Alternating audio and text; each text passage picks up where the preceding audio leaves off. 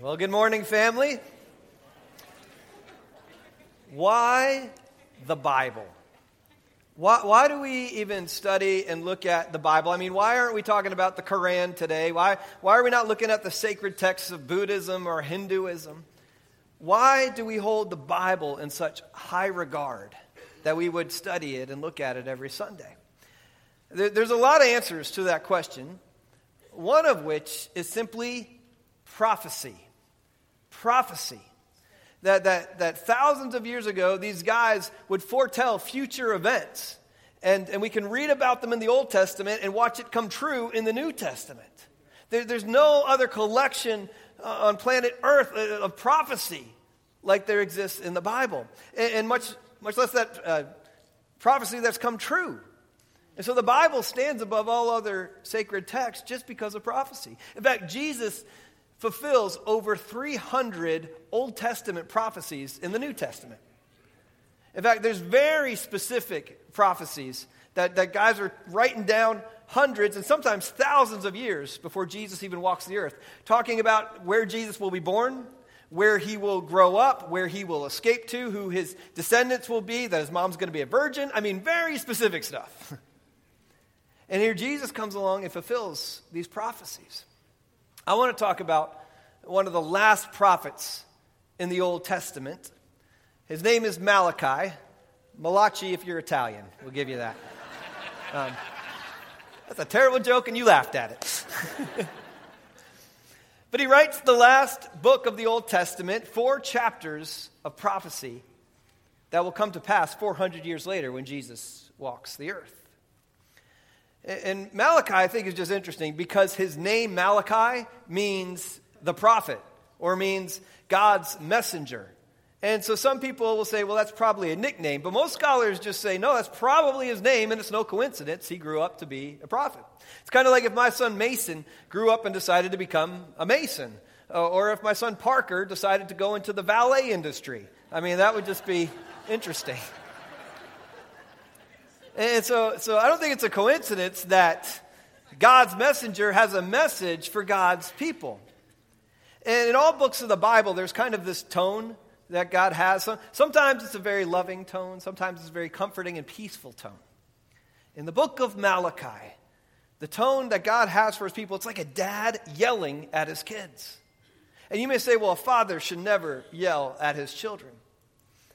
If the house is on fire, Dads, you should yell at your kids, get up, get out. And that, that's this, there's a sense of urgency in Malachi, a, a sense that there's immediate danger that you need to get up and do something different than what you're currently doing right now. You see, the problem is when Malachi writes down this prophecy, the people, the Jewish people, well, 100 years prior, they were in what was called the Babylonian captivity. The empire of the Babylonians had captured them, had destroyed their, their land and their town and their temple, and had taken those people to Babylon as captives. And they cried out to God, God, free us, deliver us, and God does. And so now they've been back in their land for 100 years. They've rebuilt their land. They've rebuilt their capital city of Jerusalem. They've even rebuilt the foundations of the Lord's temple. And so now God's people are thinking, well, we've done all this, so surely the Messiah is coming any day now. He'll probably be here tomorrow. Surely God's blessings are just going to rain down upon our lives. I mean, those were their expectations.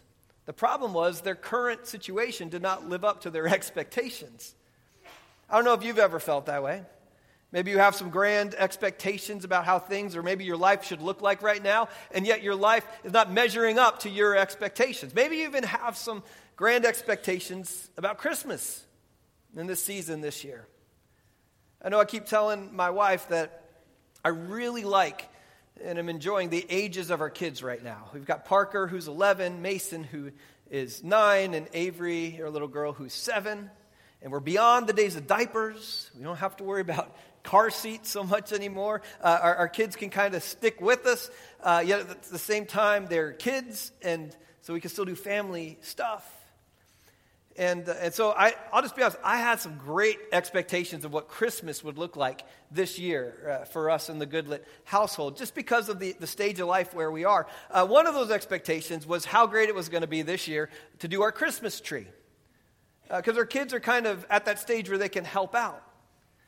And so in, in, our home, we kind of have some traditions when it comes to our Christmas tree. We get a live tree. The boys and I put the Christmas tree in the stand. My wife, Erica, has a particular way she likes to do the lights, so she does the lights the way she wants them. And, and then the kids go ahead and put all the ornaments on, and voila, there's the Goodlit family Christmas tree. And so everything started well enough. We went to uh, one of our favorite holiday locations, Lowe's, and we went there and, and we pick out our, our live tree. And, and, this year, my expectations are big, so I splurged for a bigger tree. I mean, the kind of tree that won't fit in the van, you had to strap it to the top of the man van. And, uh, and, there, and there we are with the tree on top. We're riding back home, and the kids are very excited, and they're saying, Mom, Dad, can we decorate and finish the tree tonight? It was a school night.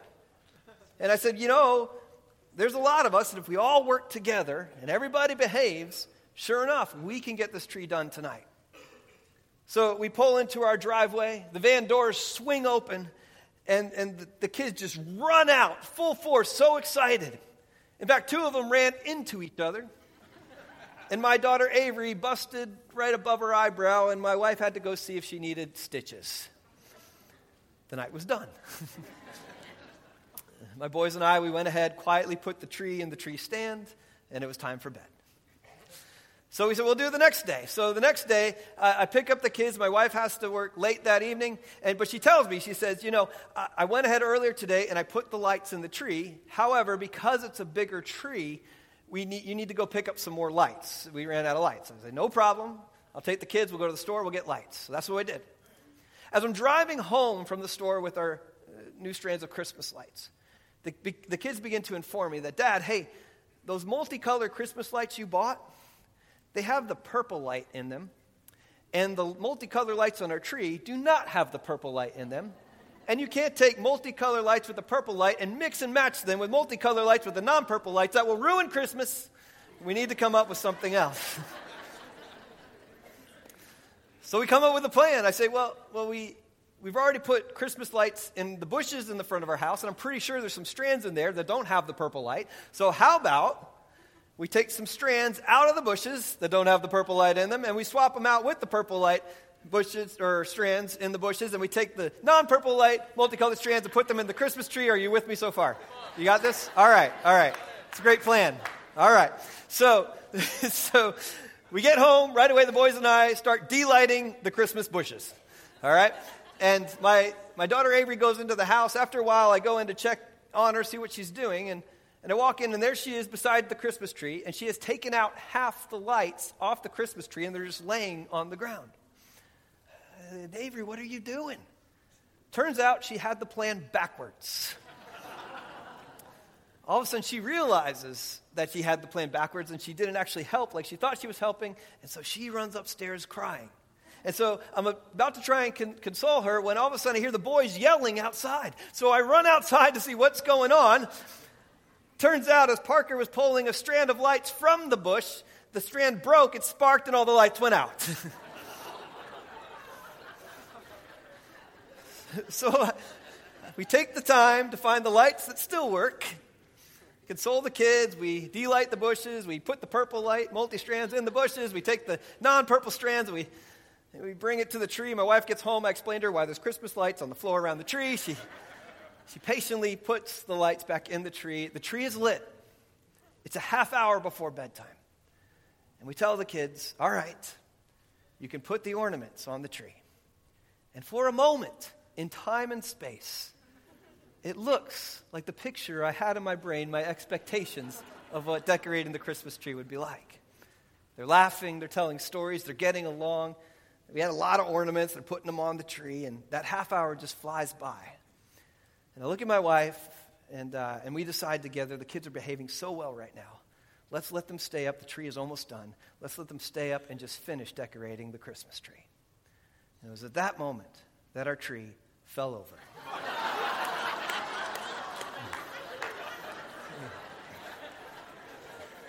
Ornaments are rolling around the ground. Some lights, I'm sure we broke. There's water everywhere. I look at the kids and I say, go to bed. I don't know how your life is, but my life doesn't often add up to my expectations. And that's the problem in Malachi. You've got God's people that think their life should look a certain way right now, however, it doesn't. And so it starts to cause problems for them. And the first problem that God's people experience is simply this they lose their passion. They lose their passion. It's not that they, they stop worshiping God. In fact, I mean, 100 years prior, they're crying out to God, God, deliver us. They're very passionate about God. God delivers them. They're back in the land. He's blessed them, but they just kind of take his blessings for granted. In fact, they're still going to the temple and they're still going to the church and they're still worshiping God, but they're kind of doing it half heartedly. They've lost their passion. You know, you can still do the work of the Lord and be disconnected from the Lord of the work. And that's what's happening right there. And so, as we read this text in Malachi, let me just encourage us this morning let us not read this text religiously. In other words, let's not look at this text and go, man, it's a shame that people back then just took God for granted. Man, it's a shame that, that he gave them blessings and they just acted like it was nothing and just went about their way and just went about their worship without passion. Let's not look at it and be disappointed there. Let's not read it religiously, let's read it repentantly. Because it still happens with God's people right here, right now, today. Now, you can tell there's a strain in the, between God and his people through the text of Malachi because the, keep, the people keep pelting God with questions. There's nothing wrong with questions in a relationship, but they're, they're more questions that sound like accusations. It's, it's like when your wife says, Are you sure you want to wear that outfit in public today? You know, or, or are you okay with that decision you just made? It's, it's not so much it sounds like a question, it sounds like an accusation. And that's what's going on in the book of Malachi. So let's just start chapter 1, verse 1. Here's a prophecy, the word of the Lord to Israel through Malachi. I have loved you, says the Lord. Right away, God's look, let me just start off by saying, I love you. Let's just start there. But God's people's response is, How? How have you loved us, God? We don't think you have loved us very much. Very accusatory question. God, how can you say you love me? And what you find out in the later text is this is their issue. How can you say you love me, God, when so and so over there has more stuff than me. That's their issue. So and so over there, I know you gave me this stuff, but they have more stuff. In fact, so and so over here, I don't like them, and yet you have seemed to bless them more than you bless me right now. They're my enemy, and yet they seem to flourish. They don't even follow you, God. They do evil, and yet you still seem to allow them to flourish. And here, at least I got the title that I'm your person, and I've only got this amount of stuff. How can you say you love me when you let that go on over there? In fact, people still today wrestle with this, don't you? How could a loving God allow evil to exist and seem to flourish? And we have all sorts of world philosophies that, where we try and figure this one out. One of which, one of which would be atheism. In other words, there is no God. So that's why evil exists. There's no one to stop it. Or there's deism, and deism would teach, well, there is a God, but he's kind of like your dad who abandoned you uh, shortly after you were born, doesn't write you any cards or letters, doesn't really want anything to do with you. In other words, there is a God, but he doesn't really care about you, so he doesn't really care how much evil you deal with. And then there's monism. And monism is the idea that God is equally good and equally evil. He is yin and he is yang. And the problem with that, it's hard to love a God who's also evil. And then there's the Christian theology, which says there is a God, He does love you, He's just not done with evil yet. He doesn't like it any more than you do. In fact, He has a plan for it. And in Malachi, that's what he tells his people. He says, Look, those evil people, they may build, but I will demolish. They will be called the wicked land, a people always under the wrath of the Lord. You will see it with your own eyes. And then you'll say, Great is the Lord. God's saying, I don't like evil. And guess what? Sin never works out. There will be a punishment, there will be a price. You'll probably get to see it. And then you'll realize how great I am. And sometimes we go, that's great, you have a plan for evil, God, but why don't you just destroy it all now? Why don't you just get rid of all evil and destroy it right now? Eh, but the problem with that idea is that if God was to destroy all evil right now, that means he takes out all the people who have evil inside of them right now, too. It's kind of like when we go, God, I hate cancer. Why don't you just destroy and get rid of all cancer? But the problem with that is if you destroy cancer right now, you also get rid of all the people who currently have cancer inside of them. And that's not God's plan. God says, no, no. What I'd rather do is take the cancer out and remove it so that it may die, but my people might live. What I want to do is, is get that sin and, and, get that evil out of their lives so that the sin and evil may die, but my people might live. God says, You don't want a great destroyer. What you need is a great physician. And a great physician is going to have to take some time. No worries, I got a plan. And the people begin to lose their passion. But then it takes a step further. They start losing their honor. God says, You're dishonoring me, and you're dishonoring yourself. And of course, the people ask, Well, God, why would you say that? How could you say we dishonor you, God? And God says, Okay, how about for starters? When you offer blind animals for sacrifice to me, is that not wrong? When you sacrifice lame or diseased animals, is that not wrong? Hey, try offering that to your governor. Would he be pleased with you? Would he accept Would he accept you, says the Lord Almighty? In other words, God's getting on his people because they're offering him sloppy seconds. He's going, You dishonor me, you dishonor yourselves. Because some of you are coming in here, this, here today, and instead of bringing me a tithe, you're leaving me a tip. So, some of you, you, you went ahead and you saw all the junk you couldn't sell at your garage sale, and then you said, Let's donate that to the church. So some, some of you, you go, it's okay if it's mediocre because it's just God, it's just His church. And then God cracks a joke. He says, Why don't you try that with your government? Why don't you try and tell the IRS this year that you know you owe them money, but you're not going to pay it all? Why don't you go into a court of law and say, and say, you know what, I really don't want to do the whole truth and nothing but the truth. I, would like to leave a couple lies in there if that's all right. Try shortchanging your boss and see how that helps. And God says, and I'm greater than all of those. Yeah. Right. And you're my people. So why would you treat me anything than anything less? You represent me. And your gifts represent how you honor me. God's furious about it. In fact, he goes a step further. I like this verse. God says, Hey, because of you, I will rebuke your descendants. I will smear on your face the dung from your festival sacrifices, and you will be carried off with it, and then you'll know that I have sent you this warning. You think if you got feces on your face, you'll know something happened here. I don't remember this one in Sunday school. You know, there was Noah's Ark, there was David and Goliath. I don't remember the poop on your face story uh, with God, but it's in there. And God's going, What do I got to do to get your attention? How about I let you see how it feels to get your crappy gifts? How about that? Let's see if you remember now. God's furious.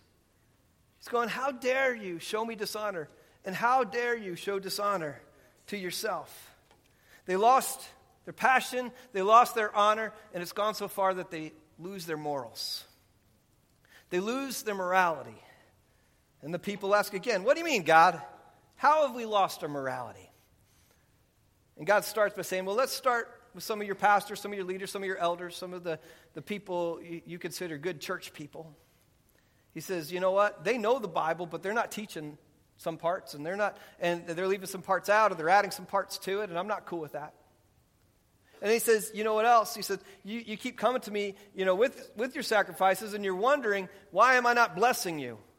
Why am I not pouring blessings down upon you? He said, I'll tell you why. He says, it's because the Lord is the witness between you and the wife of your youth. You have been unfaithful to her, though she is your partner, the wife of your marriage covenant. In other words, God said, There's no need for you to come up in here and tell me how much you love me when you're spending your week hating on your spouse. No, no sense in, in, bringing me a gift and an offering when you're back home and she's in one room and you're in another room looking at a screen and you're putting things into your mind, into your heart, and neglecting her. There's no, no reason to tell me you love me when you're out gossiping about your man and disrespecting him to other people. God says, if you want to honor me, if you want to love me, then you need to love those that I gave to you. And I'm not okay with anything less. He says, and another thing, you have wearied the Lord with your words. How have we wearied you, God?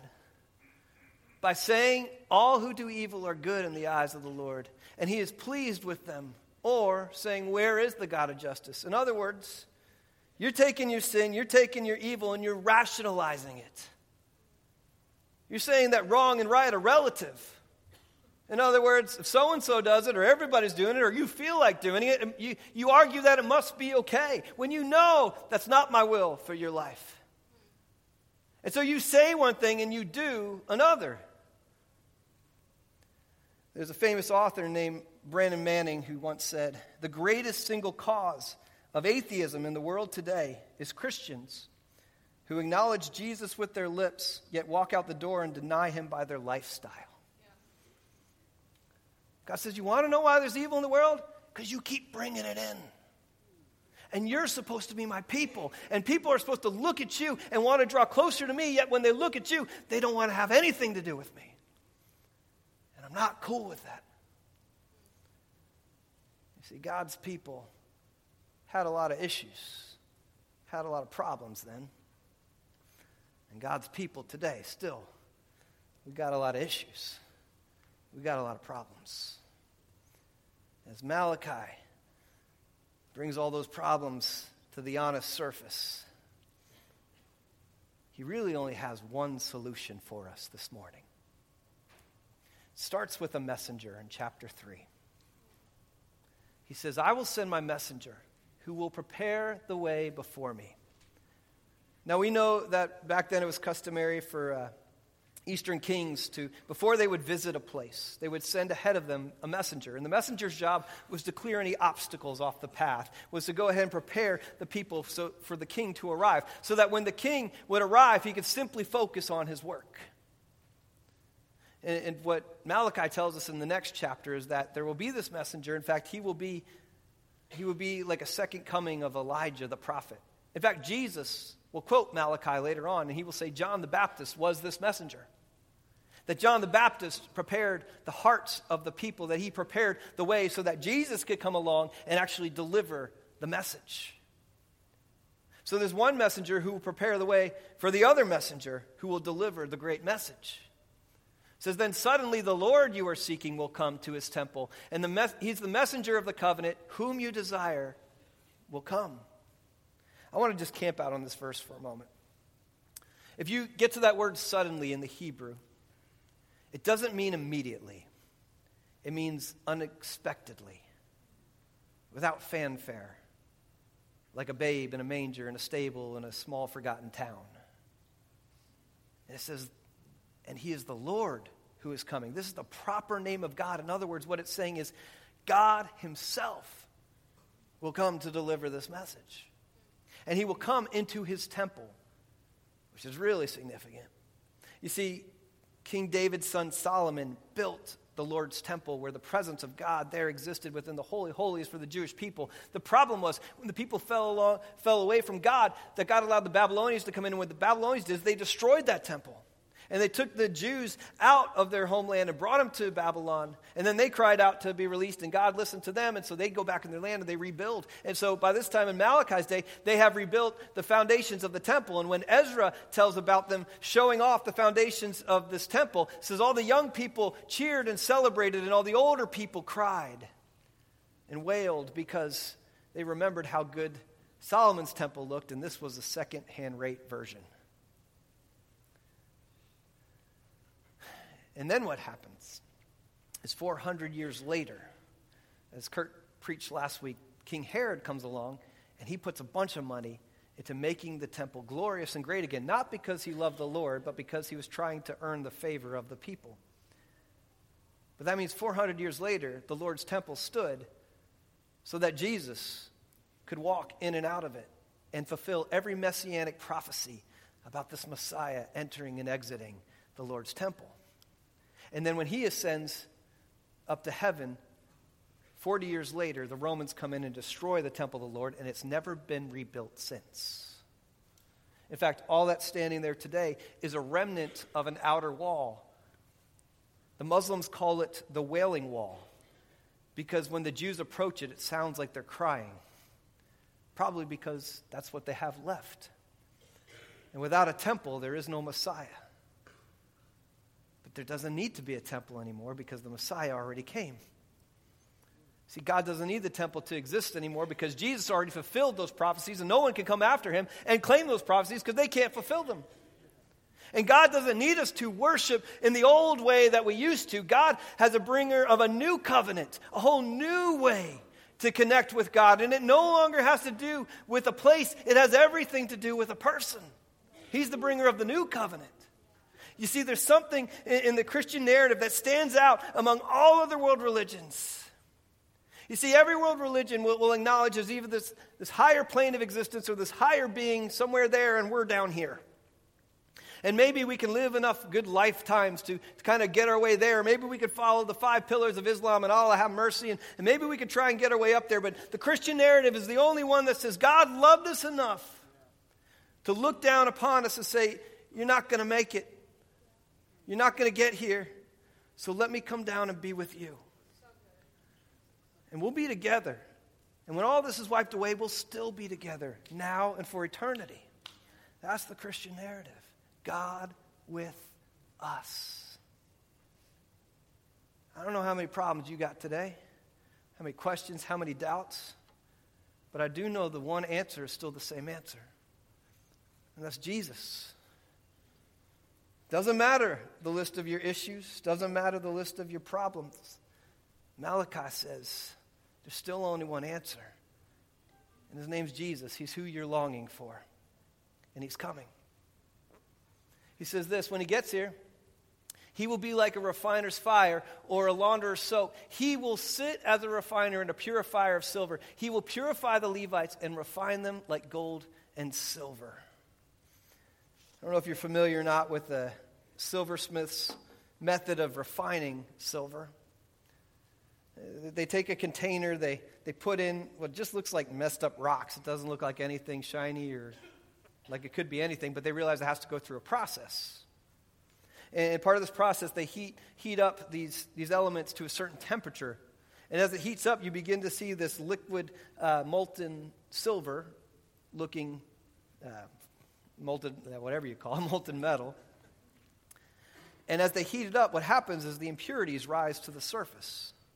And the silversmith will skim off the top the impurities, removing them from the rest of the silver until, and he'll, they'll know it's pure because the silversmith can see his reflection within the silver that's left behind. And then Malachi says, This is what he will do for us.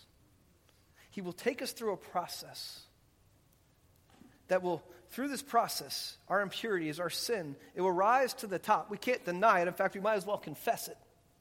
But if you'll let him, he will remove it from you so that only his reflection remains.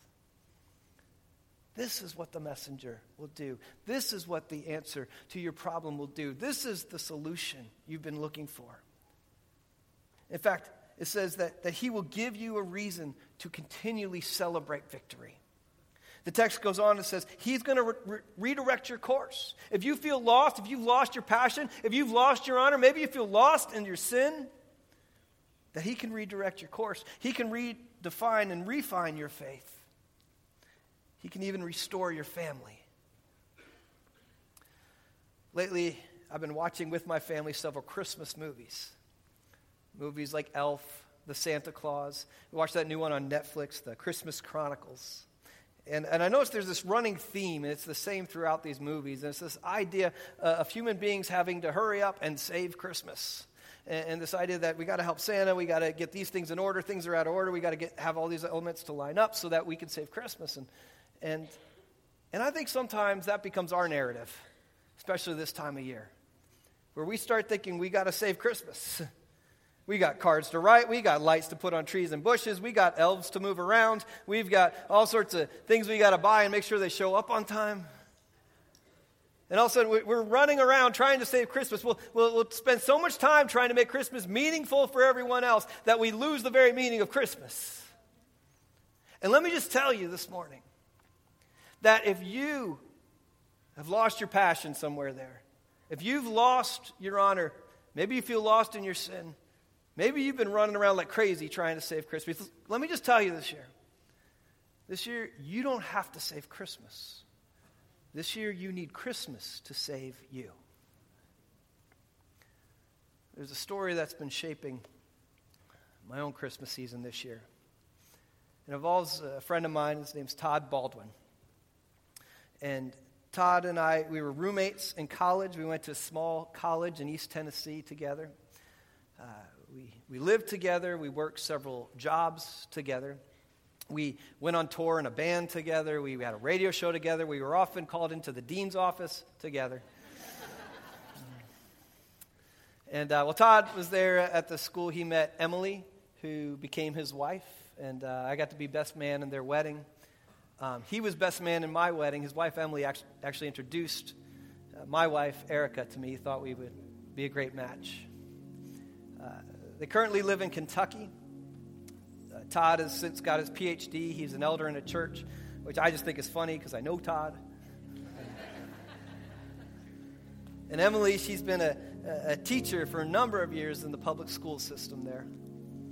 They got two boys, Aiden and Keenan. Aiden's 13, Keenan's 10. And a little over two weeks ago that their life completely changed. Emily went to the ER because she was, wasn't feeling well. And within 24 hours, they admitted her to the ICU because she was having acute liver failure. For some reason, a 40 year old woman, no health issues, took great care of herself. And, and, and yet, in this moment, Emily's liver was dying, which meant she was dying. The prayer requests went out. My family, we, we prayed fervently for Emily Baldwin. Uh, as the prayer requests kept coming out, they, they, uh, there were all these things that needed to line up. They, you know, she got put on the liver transplant list, and they needed to find a donor that was a good match, that was healthy. Um, it had to be the right timing with the right team, and we just kept praying. And we watched as these elements began to line up, all up until the, the point where she was about to go in for surgery to receive a liver transplant. As I was talking to Todd and he was recapping the events that had taken place, uh, he, he told me, he said, he said, they told me that only one person was allowed to go back in her room right before surgery. He said, so, so I, being her husband, I walked up to the security cameras and waved to them, and they unlocked the door. And then I waved 14 people in from our church to come in. The medical staff tried to stop us, but I said, no, we're going to pray for my wife. He said it was four in the morning, and 14 people from our church surrounded her bed. Todd told me, he said, I, I, I couldn't get any words out. All I could say is, God, save her. He said, but, but the people in my church, he said, they prayed and they prayed hard. And Emily survived that surgery, and three more after that. She's alive today. Todd told me, he said, I know a lot of the doctors that are working on her. They don't believe in Jesus, they don't believe in God. He said, but they also can't explain to me why my wife is alive right now. And all they know is we prayed. And he said, I don't know what tomorrow brings, but I'll take the miracle I have today. I, I don't know how chaotic your life may feel right now how many things may need to line up in order for it to go the way you think it should go. I don't know what you're bringing to the table. I don't know if you got questions. I don't know if you got doubts. I don't know if you got sin that is putting a heavy shadow upon your life this Christmas season. But what I do know is that the solution is the same. There's only one solution, and it's Jesus. And there's power when you meet him in prayer. So that's how we're going to close today. I'm going to close this in prayer, but as I do that, I want to invite our prayer partners to come forward. And it doesn't have to stop there. If you've never made the decision to let Jesus be the silversmith in your life, to, to remove those impurities, that sin from your life, so that only His reflection remains, I'm going to challenge you to do that with our prayer partners today, to let them celebrate that decision with you, and let Jesus become Lord and Savior of your life. And for the rest of you, if you feel lost this Christmas season, maybe you've lost some of that passion, maybe you've lost some of your honor, maybe you feel lost in sin. The answer is still the same. He will be waiting to meet with you in prayer. And you can meet him this morning. Come down. Bring whatever you got. Bring whatever you got. Doesn't matter the list. Still one answer Jesus. Father God, thank you. Lord, you, uh, you say we can bring it all and lay it at the feet of Jesus. And so that's what we do right now. God, we need Jesus to save us from whatever's going around with us whatever's going on in the world around us. Lord, we ask, we ask that you would meet us here, that you would remove the impurities from our life, you would remove the distractions so we could be a people who are passionate about you, a people who honor you, God, a people who live a life that shows who we love. Lord, I lift up Todd and Emily Baldwin in, in prayer and God, as I know they're, they'll probably be spending Christmas in the hospital, I want to ask that it's not in the ICU. And that you'll continue to heal her and move her forward and protect their family. God, I pray for anybody else in here who's dealing with some catastrophe, some unmet expectations. And I pray that you would move. There's not much we can do, but we know how much you can do, God. So we leave it in your hands this morning. Thank you for Jesus. It's in his name that we pray. Amen. Merry Christmas.